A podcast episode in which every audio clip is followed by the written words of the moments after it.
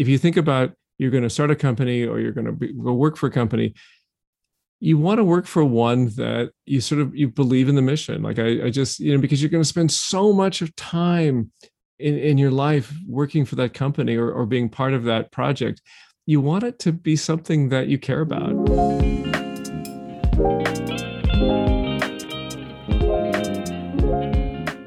Hey there. Welcome to another episode of Impact in the 21st Century, a podcast by Simbi Foundation. If you've listened before, welcome back. If you're new, thanks for listening. We're happy to have you here. My name's Aaron, and I'm the host of Impact in the 21st Century, which is a podcast that celebrates the impactful work of thought leaders around the world, shares the stories of the inspiring individuals who are behind it, and teases out how we can all lead more impactful lives.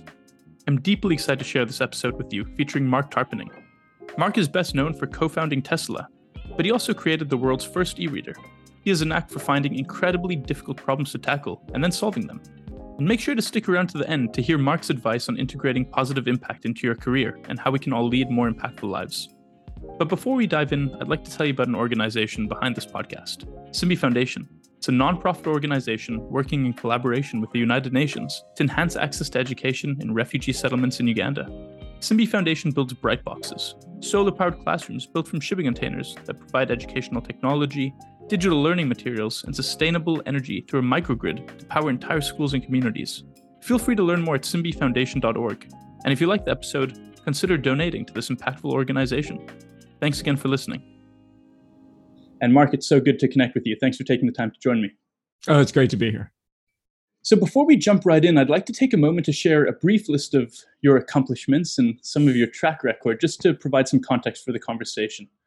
So, you co founded and created the first e reader with NuvoMedia. You co founded Tesla and brought the Roadster to fruition. Uh, you're a venture partner at Spero Ventures. You're involved in school board and local politics. You're a husband and father to three. Uh, am I missing anything here? No, that, that, that's enough. Yeah. Yeah. All right. Now, something that I just really love about you is how you have this tendency to pick problems that that you that you do want to solve that are that are technically challenging problems, but also that radically transform entire sectors as we know it. And so you've done this from you know e-readers uh, to the electrification of the auto industry, and saying that your impact has been significant would be an understatement. I'd, I'd love you to just walk us through or walk me through the thinking and the journey behind NuvoMedia and Tesla and what, what excited you about those respective problems and, and opportunities? Well, in NuvoMedia, that was that was an interesting one. So Martin Eberhard and I, who also co-founded, I you know co-founded Tesla with, um, we were. This was you know in 90, 1997. Um, we were looking for technology that could be applied to other things. So we had come from, we'd done a bunch of consulting, we had uh, been involved in the disk drive industry, we had uh, done display stuff. I mean, we had done all kinds of stuff in Silicon Valley, and all of these technologies were changing a lot. So with with NuvoMedia and, and electronic reading, that was really the, application of display technology. We had seen early samples. I mean, we had sought out early samples of displays because it was at that time i know it sounds ridiculous now but at, at that time it was all about whether the displays flat panel displays could be good enough to actually read on. There, there weren't really any that were good enough. Uh, and we had seen the very latest coming out of japan. We had you know traveled all through japan seeing these things and convinced ourselves that this technology was going to be able to to be on a display someone could carry with them. And and again you know it sounds silly now but at the time you know the best you had was something like a palm pilot which showed people liked gadgets but that display size was very small. The contrast ratio was very poor. You couldn't really you know you could read your calendar on it or, or look up a phone number but you couldn't really like read a novel. No one was going to do that. So when we saw that that technology that the displays were going to get good enough were just barely going to be good enough by the time we went into production that's when we launched NuvoMedia and in, in, in launching NuvoMedia, I mean, were you a prolific reader before then? Were you thinking, I just want to fit more books in much like yeah, the iPod thinking? Yeah, exactly. So, so we had both Martin and I read a lot. Um, we we looked at you know it's funny at the time we looked at a bunch of different uh, things that were just getting ready for technology. Uh, you know, sort of change. Uh, another one that we we identified was video recording onto hard disks, which at the time was actually really quite difficult to to do that kind of compression in real time, and then also the actual bandwidth of data going onto a hard disk to keep that fast enough um, without without jittering. And then on top of that just running out of hard disk space you know how much could you really record? And and we had been in the disk drive industry so we had seen all of that change. And we thought about making you know dvrs which didn't exist at the time. We thought you know we could do that. That's that's going to be just possible right now but it seemed sort of uh, not right since neither of us owned a tv um, nor VCRs, and and nor did we ever watch TV. So so that it just didn't feel quite right. You know, we didn't know the market very well. We didn't know the use case. Uh, whereas reading, you know, we read a lot, and we both travel. Especially, I, I was traveling a lot in a previous life, and in that travel, it was just a pain. You know, you had all these books and magazines. I always had this giant bag of stuff, and then I was going to places where I couldn't get new material you know for for months at a time so i'd bring you know books and books and books bags of books it was ridiculous so the uh that was sort of the idea is that you know we could build an e-reader that could hold you know a dozen books and more and and you could it had to had to be able to have a charge that lasted for one intercontinental flight from the west coast uh, because that was our use case and we figured if we could do that if we could go from you know san francisco to london or whatever um, and and you could read the whole time that would pretty much solve most uh, flight times, especially at that time. That was kind of the longest flight you could take. Uh, and it's such an interesting milestone to to target. I like that. Yeah, we we also had uh, a desire since we'd got since we read a lot uh, and we admired authors. We thought if we got into this sort of book publishing world, we'd get to meet publishers and we'd get to meet authors. So we, we had a second, it would be a fun experience. So, did you meet any fun authors or publishers along the way? Oh yeah, we met essentially all the publishers. I mean, you know, certainly representatives of all, all the publishing houses because we had to make deals with the with the publishers. Uh, but then we also got to, you know, we when you're in that world, you get invited to, you know, fun parties, largely in New York, which I had little kids at the time. Um, well, actually, at that time, I didn't have little kids. I was working, you know, getting closer to it. But uh, I didn't. I ended up not being in New York very much. Uh, all the publishing houses are in New York, so that's where you have to go. We had an office in New York, and Martin was there a lot. But we met a bunch of West Coast authors. Um, and uh, and you know went to different literary events kind of thing and book book events it was great fun I, I want to ask you about e-readers in general. You, right now, literacy rates, even in higher income countries like the US, are actually on the decline, which is kind of tragic. Um, and I'm wondering if you think if the e-reader has lived up to the possibilities and opportunity, and if, if you think that there is more that could be done.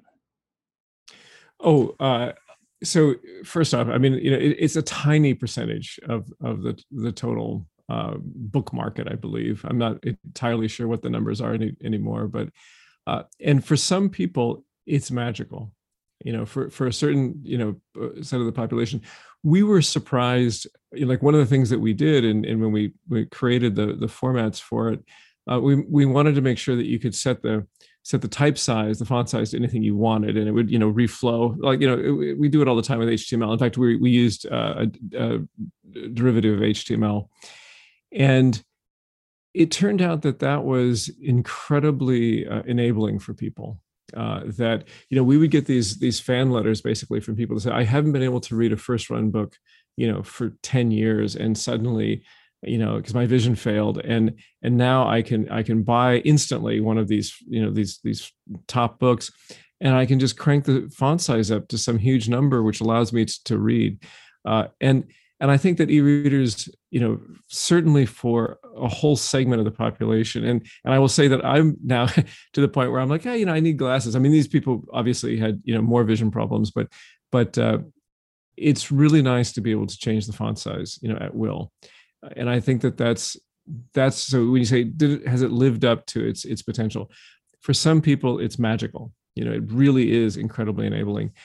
Uh, in general, I mean, for the most part, people that do read read on on on print still and that's fine too you know it's it's a pretty decent format you know it's it's relatively compact and you know it doesn't need batteries and it doesn't have to be charged and stuff but but there is a lot there's a lot to be said for having you know all the books you could possibly want especially now with with bistable displays and extremely long you know battery lives uh, but is there more to do? Certainly. I mean you know your your work at Simbi shows that even just you know promoting literacy using voice you know using the, the sort of sound and, and voice with the reading you know with the actual text is a huge you know huge enabling uh, technology. And that's something that a book can't do. It's you know it's static. It just sits sort of sits there. Literacy going down everywhere. You know that's it that has been a concern since the advent of television really. I mean that was uh, there was commissions in the 50s on you know what this was going to mean for the society. And yet you know by and large we've remained you know somewhat literate. One thing being in the education field for a while uh, later in my life was about early reading and how the data on early reading uh, correlating to sort of later success in reading is terrible. That you know the, this this obsession with learning to read earlier and earlier doesn't translate into any uh, any gains later on, and, and, in fact may correlate with with less literacy uh, as an adult. So, I think that uh, there's definitely a lot of work to do in both how to teach reading, how to teach reading for people who have trouble reading, but also, I mean, just in general, and then you know how to how to make you know compelling content that people want. I do think that there is an appeal to being able to see a book or hear about a book and then download it and have it in your hand instantly. I, you know, people tend to buy more books that way because if you have to, oh, the next time that I'm on, you know, uh, you know, Amazon or I go to a bookstore, you know, I'll pick that up. That doesn't happen quite as much as you go, oh, click, and uh, and you can read it. So first of all, on the on the TV front, you're, you're spot on, right? Literally, since since the introduction of TVs in mid 50s, early 60s, we, we see a, a continual decline in, in reading. Um, the, the, and then there's a there's a group of people, and I'd love to hear more about your experience on on the education front, because I, I understand that you've been involved in uh, as a decision maker at I think for for a full district. Is, is mm-hmm. that correct? It's uh, uh, admittedly a, small district, but yeah, I, am I was on the school board for nine years uh, here in, in my uh, hometown here.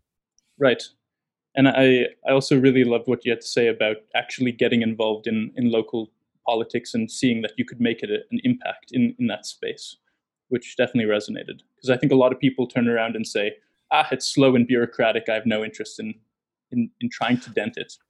Yeah, local politics actually works. You know, I, I, don't know how it works at the, the bigger level, the state and the, and the federal level here in the U.S., but but certainly uh, local politics. You know, you could if you just show up. Showing up is so important in local politics that you just you, that, that that in itself is a, a revolutionary act. Is to simply show up.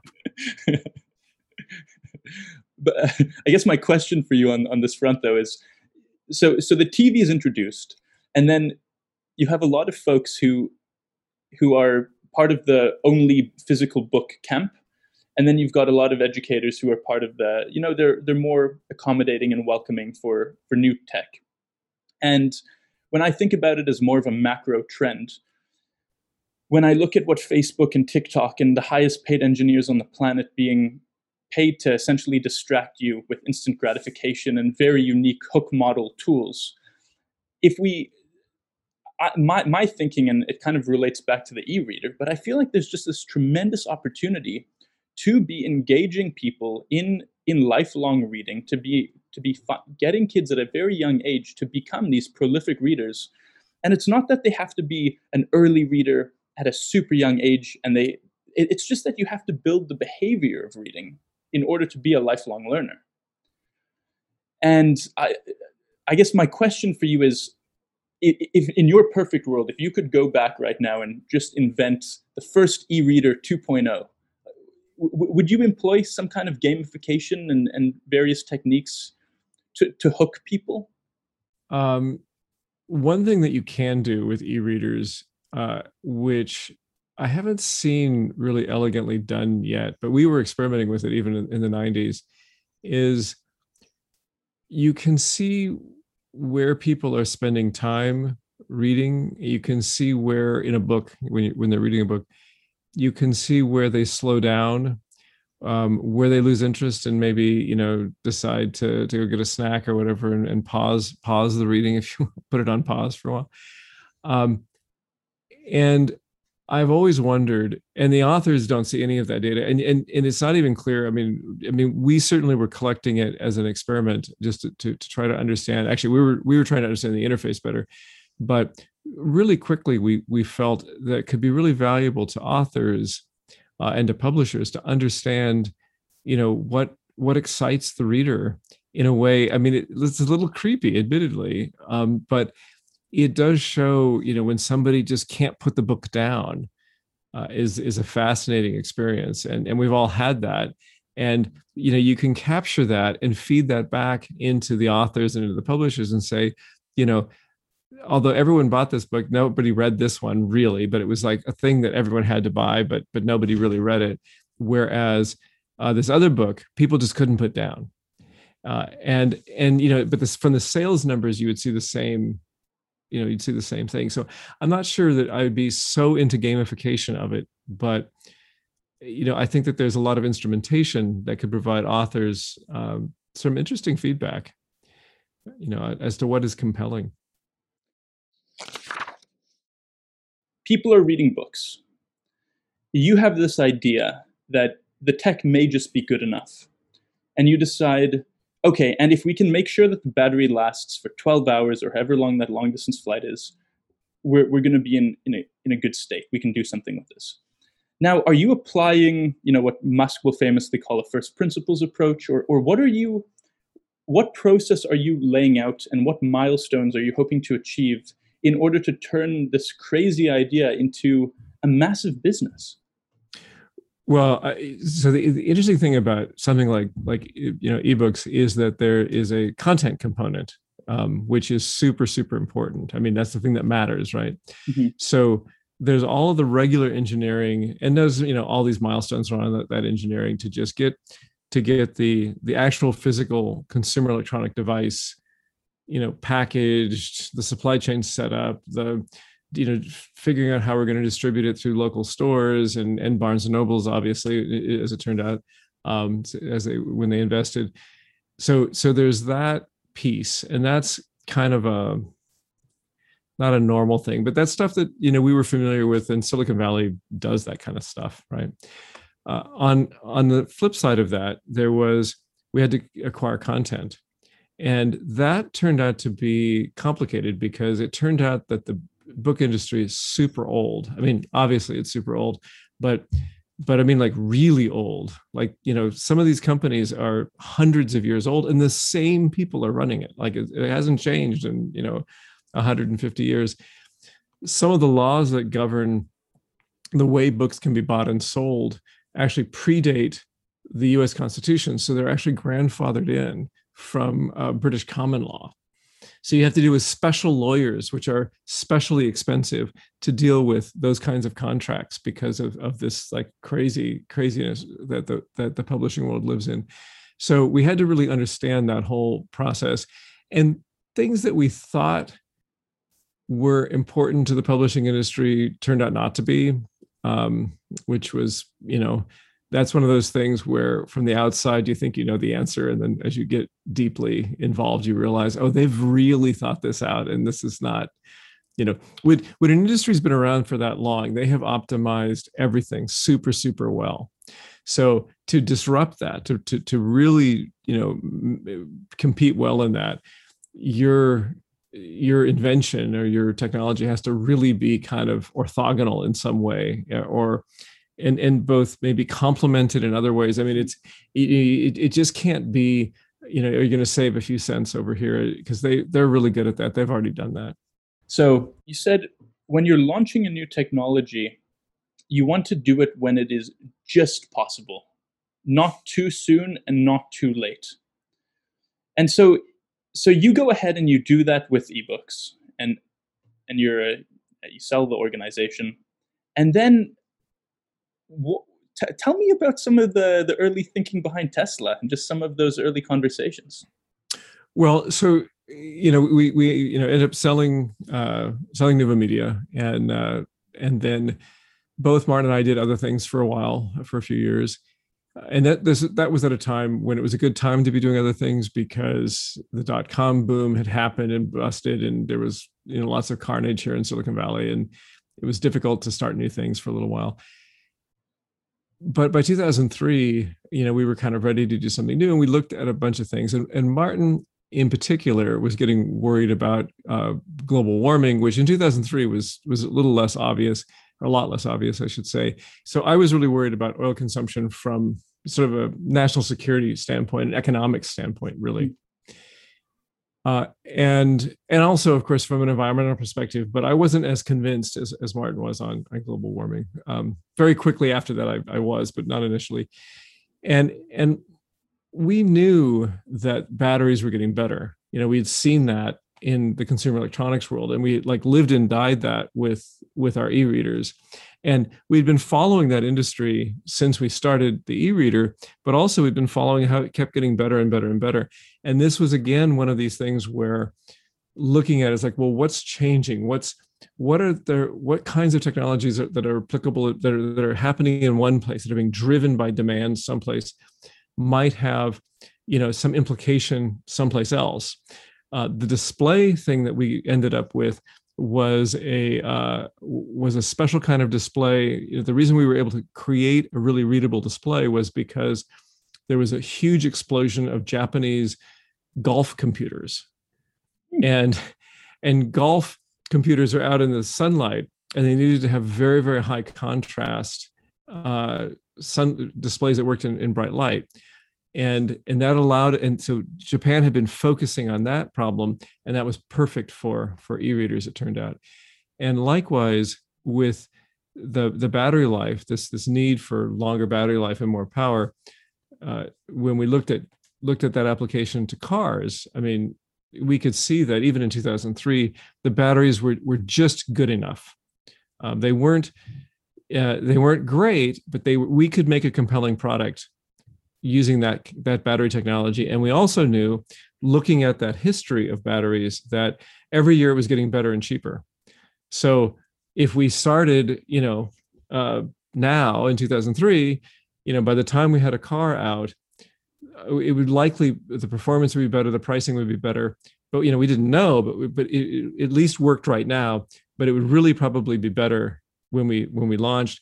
And then looking forward as as we create that demand that was just going to make it even better and cheaper. So so we felt that it would feed on itself uh, so it had a good a good possibility of success. It's unbelievable. I mean i'm just i'm just thinking about the equivalent would be someone sitting in japan thinking let's make more let's get more people golfing so that we can bring the cost of these golf computers down so that we can make an e-reader well right exactly and, and that, that's that's what you, that's the kind of thing though, that you want to look for is you want to yeah. look for these things which where where they're they're focused on one thing but you know the app the there's a, a broader um, applicability to the of the technology that perhaps they're not seeing right and so you, if i understand correctly you were really responsible for heading up the the engineering side of the, of the roadster is that correct yeah so i was the the head of engineering but you know for it's a little deceptive. So in the in the car world, there are lots of engineering heads and lots of, uh, of, of, different pieces of the puzzle. Because you have you know mechanical engineering you know tremendous mechanical engineering. You've got uh, sort of the, the power electronics in the, the, the, the, well in in our case you have the thing that makes the car go but that's just a small piece of the engineering required to build a car. Uh, and so we had a variety of different engineering heads. I was in charge of the, you know, the thing that made the car go.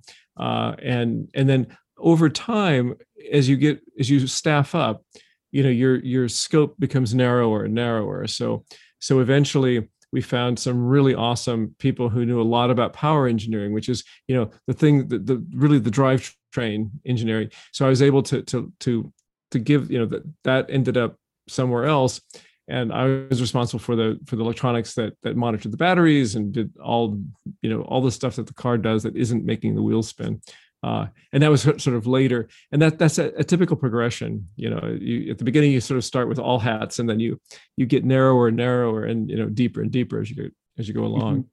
So you start your one one day you're programming how pages turn on an e-reader, and the next you're programming how a car is is starting and stopping, and the electrical side of that. Yeah, it, sounds funny, but you know, in in in between there though you know or, or along that journey um you know my experience or, or my specialty is is firmware mm-hmm. which is you know software that's embedded in hardware and it tends to have to be really reliable and in fact what i was doing in the middle east was all around that and then when i got into the to the hard disk business when i came back from the middle east i worked in the hard drive industry and that's all about unbelievable reliability uh, you you know one in a million is a com- complete catastrophe you know like that's mm-hmm. one in a, because the data is being moved back and forth so often that if if only one in a million fails it's going to be failing every couple minutes mm-hmm. so you have to have these these incredible cycles of validation and and real high accuracy to make sure that you never make a mistake with the data. And and that same sort of discipline is what you need when you when you push on that accelerator and you want to make absolutely sure that that the computer is synthesizing the correct correct waveforms to to to make the motor you know to, to increase the torque on the motor or to decrease or whatever your, your the accelerator pedal is telling it that's got to be rock solid and completely understood and and you know there it has it's not just a sort of data integrity issue obviously it's a physical safety issue so the stakes are even higher uh, so so it isn't as unrelated as it seems. Uh, you know, you, you think about it and you're like, oh well, you know, it's e-readers and it's you know, but but it's the the, the underlying software that makes these things go uh, is is actually kind of related. Right. I, I think it just blows my mind how significantly you sing not single-handedly, but how how significantly you've disrupted two industries that that seemed impenetrable in one lifetime and it, it, it is quite amazing.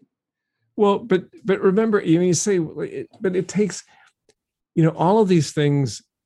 There are lots of people trying these things, and, and most of them, for whatever reason, don't succeed. And the ones that do succeed, it's not just a person or a couple people. You know, like Tesla has, you know, fifty or eighty or hundred thousand employees now you know mm-hmm. doing its thing and even when when we left you know when martin left and then i left a little bit later after the roadster was shipping you know we were a company of, of hundreds of people you know which you know by comparison now you know the company was quite small but and, and we had employed many many hundreds others you know along the way to to make that vision happen. So it isn't just you know oh a few people do this. I mean you know it's it's really a team sport and it's a especially the more complicated the technology you know the teams get very very large. Uh, there's a, a great picture of you know of one segment of the team of the roadster when we were delivering the first roadsters. And you know it fills the frame because it took a lot of people and that's only the people that happened to be there that day that were right there and could get their get their you know face into the picture.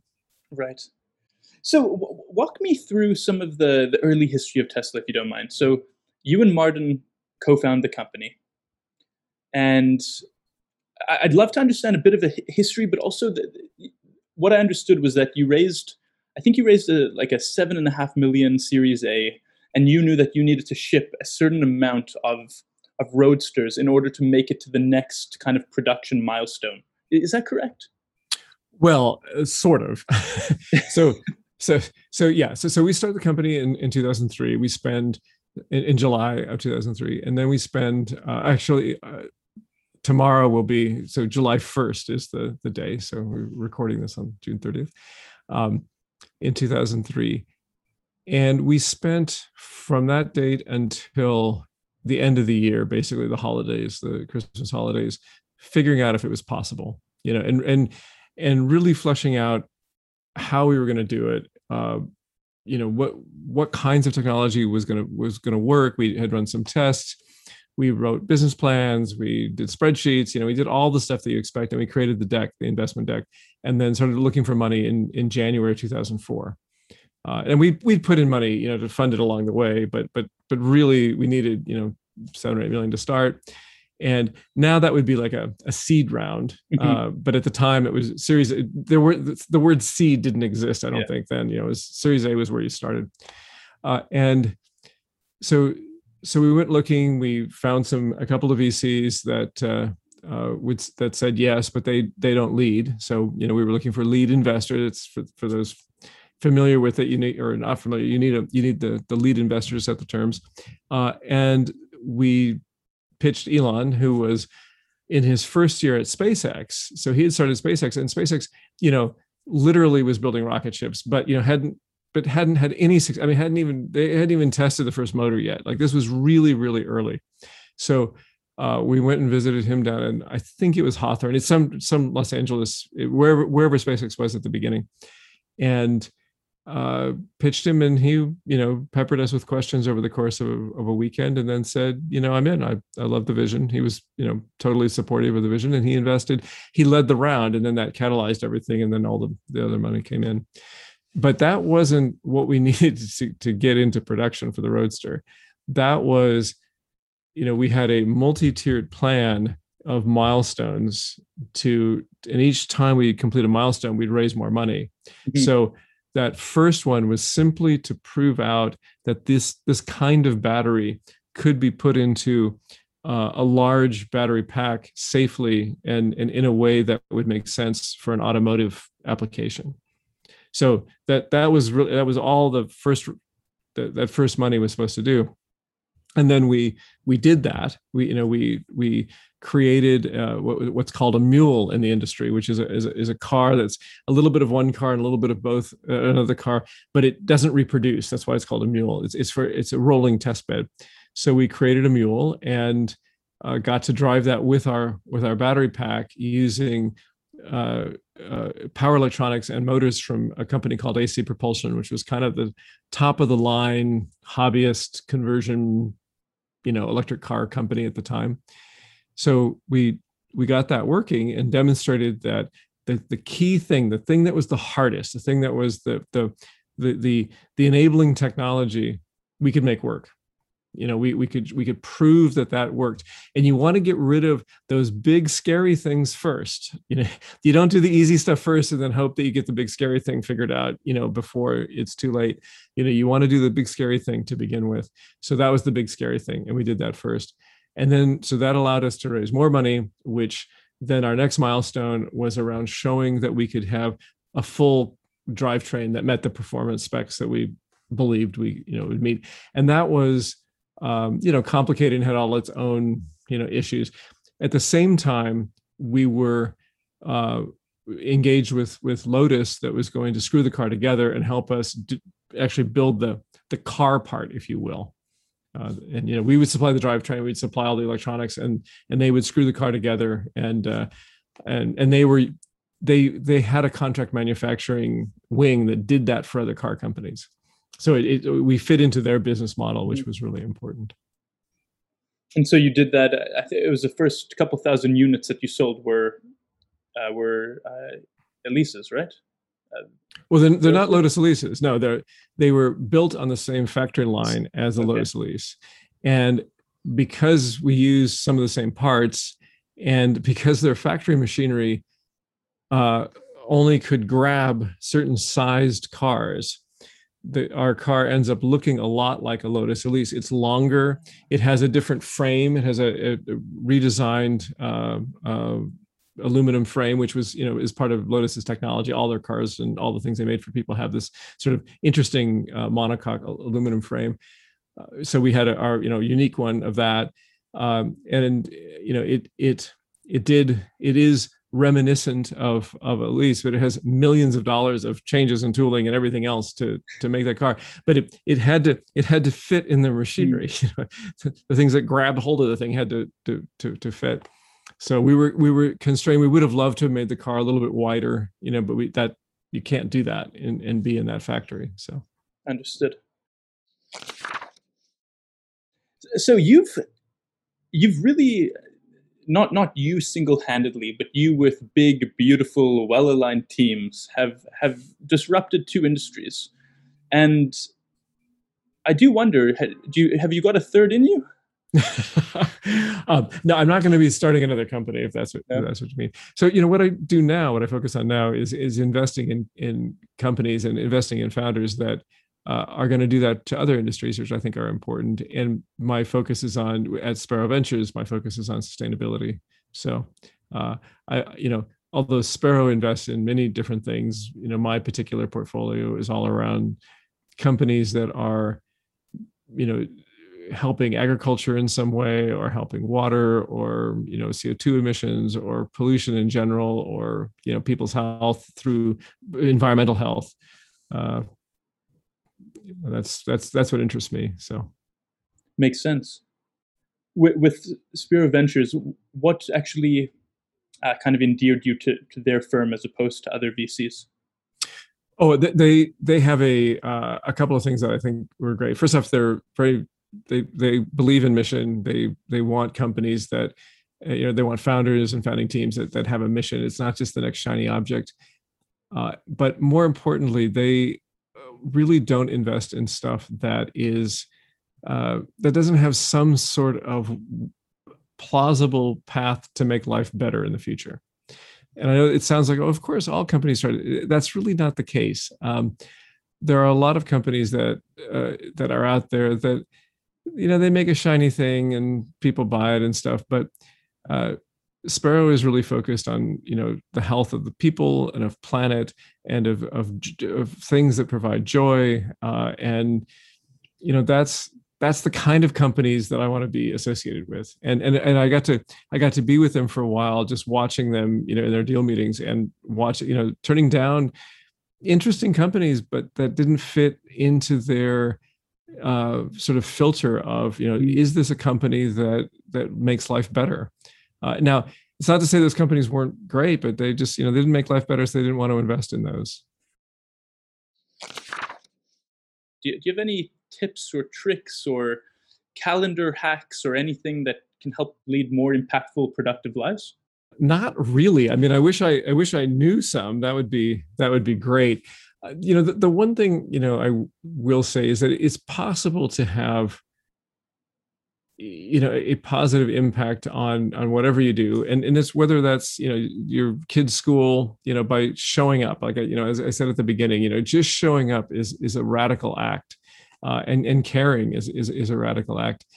And it really does you know make a difference. It certainly makes a difference in schools and in local politics uh, and and i think it also makes a difference in you know companies that if you think about you're going to start a company or you're going to be, go work for a company you want to work for one that you sort of you believe in the mission. Like i, I just you know because you're going to spend so much of time in, in your life working for that company or, or being part of that project. You want it to be something that you care about uh, and not just oh it's a job you know i you know work at some company that i i don't, I don't even know what the product is. I i, I just don't feel that that's uh, you know uh, I know many people who do that and they're fine, but I, I just, for me, it, it doesn't work. It, it's just, it, and and there's so many things out there. We're re, we're reinventing so much of the economy all the time that that to not go after something that's that's compelling that way uh, and that makes a difference just seems kind of a waste. I don't know. Very well put. But I have heard you speak about a commonplace book. I was thinking that may be one of these. Oh yeah, so that's something I do do so there is this a, a, commonplace book is something from from ages ago from you know the you know renaissance probably uh, where people would anything that they found interesting uh, and, you know, this is at a time when you know natural philosophy you know was the beginning of science and stuff. People would write these things in and it might be poetry that they found interesting or that they created that they they, they liked. It might be um, you know some observation of a beetle uh, you know that they they run across or or or some custom that they thought was interesting that they encountered in the countryside or a different city. And they would write these things in in their commonplace book. And the interesting thing is they deliberately did not organize it. They deliberately made sure that uh, and they had mechanisms to make sure that you weren't organizing it but could still kind of find things. So there's a bunch of different like you know i think ben franklin had published his particular way of getting into his commonplace book. But the idea was that all of these different experiences and these different ideas would sort of would would would you know sit there in your book. And then when you go went and looked at it um, you wouldn't you know order them by anything. You know you would just open it up and you'd sort of see if you could find connections between those.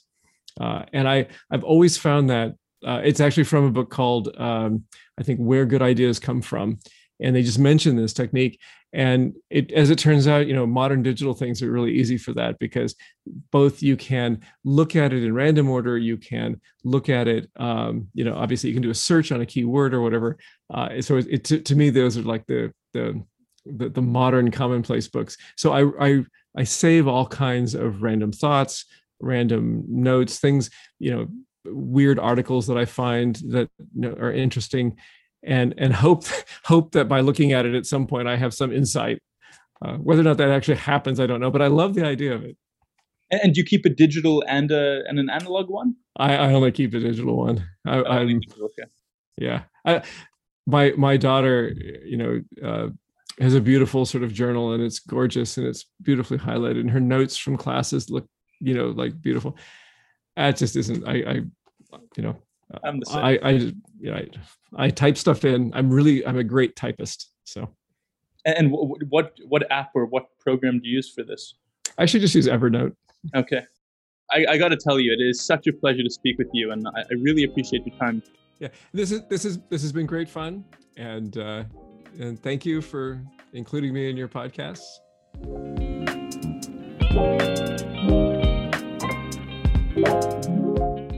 thanks for listening we hope you found listening as meaningful as we did personally i was inspired by Marc's humility and the tesla founding story hope you also found some value in his approach to leading a more impactful life if you enjoyed listening please consider subscribing on whichever platform you're listening from and leave us a review or a comment and let us know your favorite moment, or feel free to recommend a guest for a future episode. And thank you to RBC for sponsoring this episode. Impact in the 21st Century is a podcast by Simbi Foundation, which is a nonprofit organization working in collaboration with the United Nations to enhance access to education in refugee settlements in Uganda. Simbi Foundation builds bright boxes, solar powered classrooms built from shipping containers that provide educational technology, digital learning materials, and sustainable energy through a microgrid to power entire schools and communities. Feel free to check out more of our work in Uganda and India at www.simbifoundation.org. Thanks again for listening, and see you in the next one.